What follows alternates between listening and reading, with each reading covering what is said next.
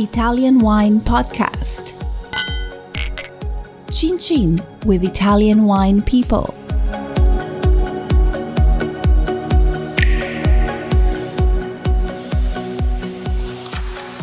Hello, this is the Italian Wine Podcast. My name is Monty Waldin. My guest today is Axel Heinz from the Ornellaia Winery in Bolgheri Tuscany. Did you bring a bottle of wine in with you today?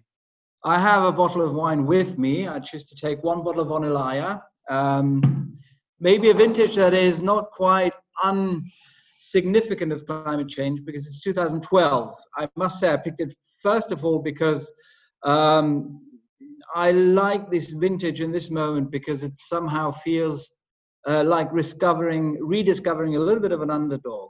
Um, it's true that in reality, in the early 2010s, we had a strain of really very good vintages, but the one that got the most attention was 2010. Um, although, you know, 2010, 11, 12, and 13 were really four um, very good to exceptional vintages in a row, which have been slightly overlooked because of the fame of the 2010. So after a while in the bottle, it's always nice to revisit these uh, vintages that have been a little bit under evaluated and see how they how they look. It's a vintage we pers- personally like quite a lot. Quite funnily enough, it's also uh, a quite dry and relatively warm vintage, so it's it's, uh, it's an interesting thing to take a look at. I think. So um, the company is now owned by Frescobaldi. Yes. When when Lamberto Frescobaldi comes to visit, what's his first question when he sees you always? Well, I'm not sure there's one single question. There's always uh, how are the vineyards doing? How are we faring? Then there comes harvest. Uh, during harvest time, it would be how much grapes have we brought in today? Are we harvesting? Are we harvesting today? There are several. There are several areas.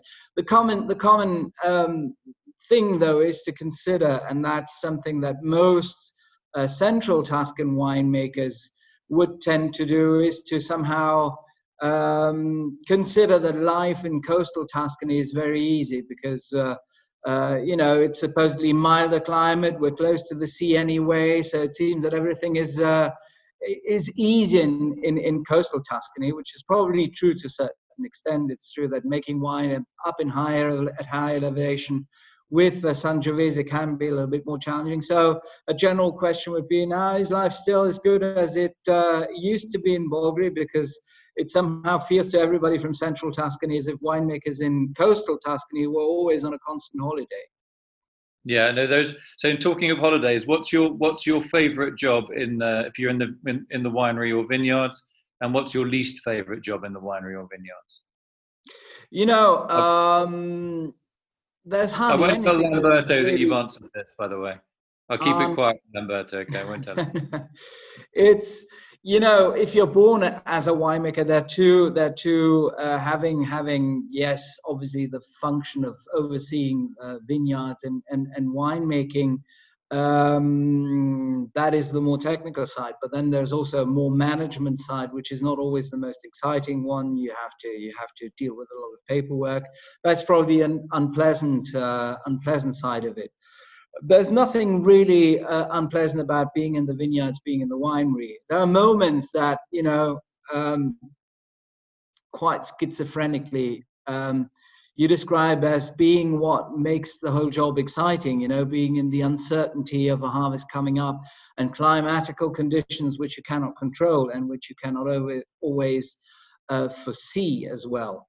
So that's certainly what makes your job uh, less boring than many others. But at the same time, when you're just about to live such moments, then you you you, tend to instantly hate uh, what you're doing. You know, when you have a, a, a big weather storm, a hailstorm coming up just right before harvest, or any sort of you know dramatic, uh, unpredicted uh, climatical event, event is obviously something that when it's happening you're hating it. But um, on the other side in principle that's also what makes a job exciting the fact of not knowing what's going to happen uh, the next day.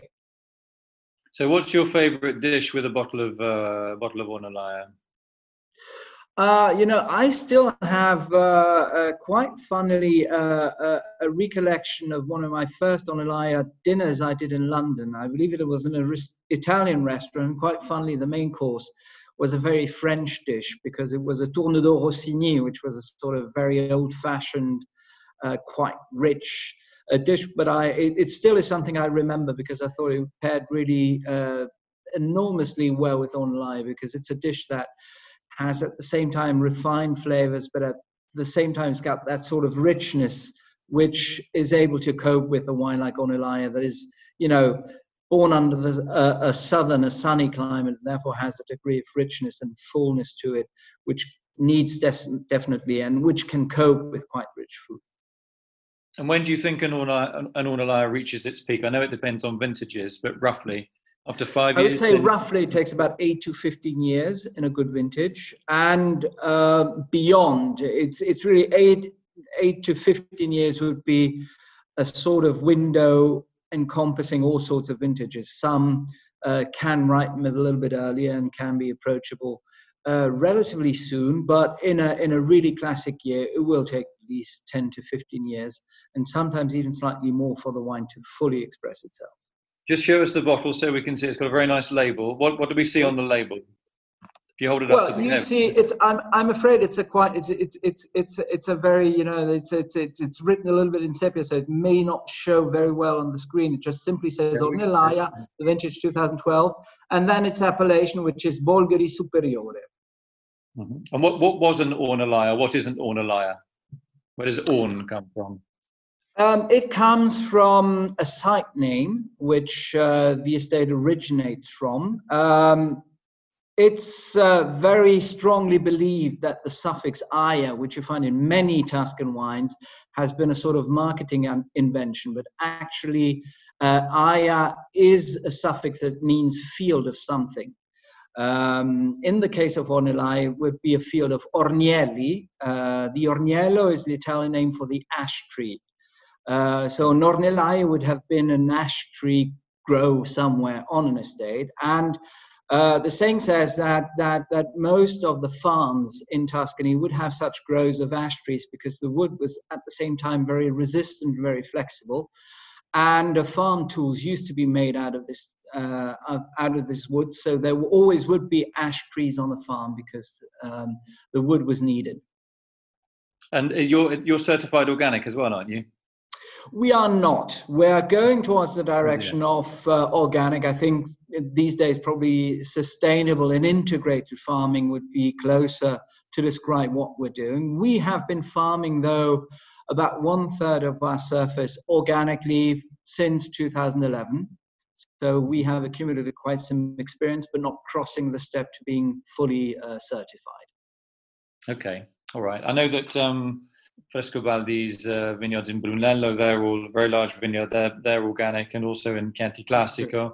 Mm. So I'm sure I'm sure you'll get there. It's better to go gradually than uh, to do everything in one go, and, and a lot less mm. stressful for you.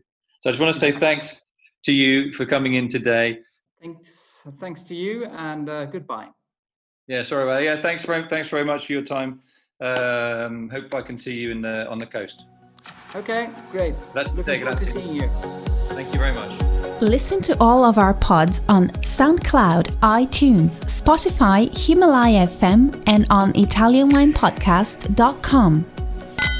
Don't forget to send your tweets to at Ita Wine Podcast.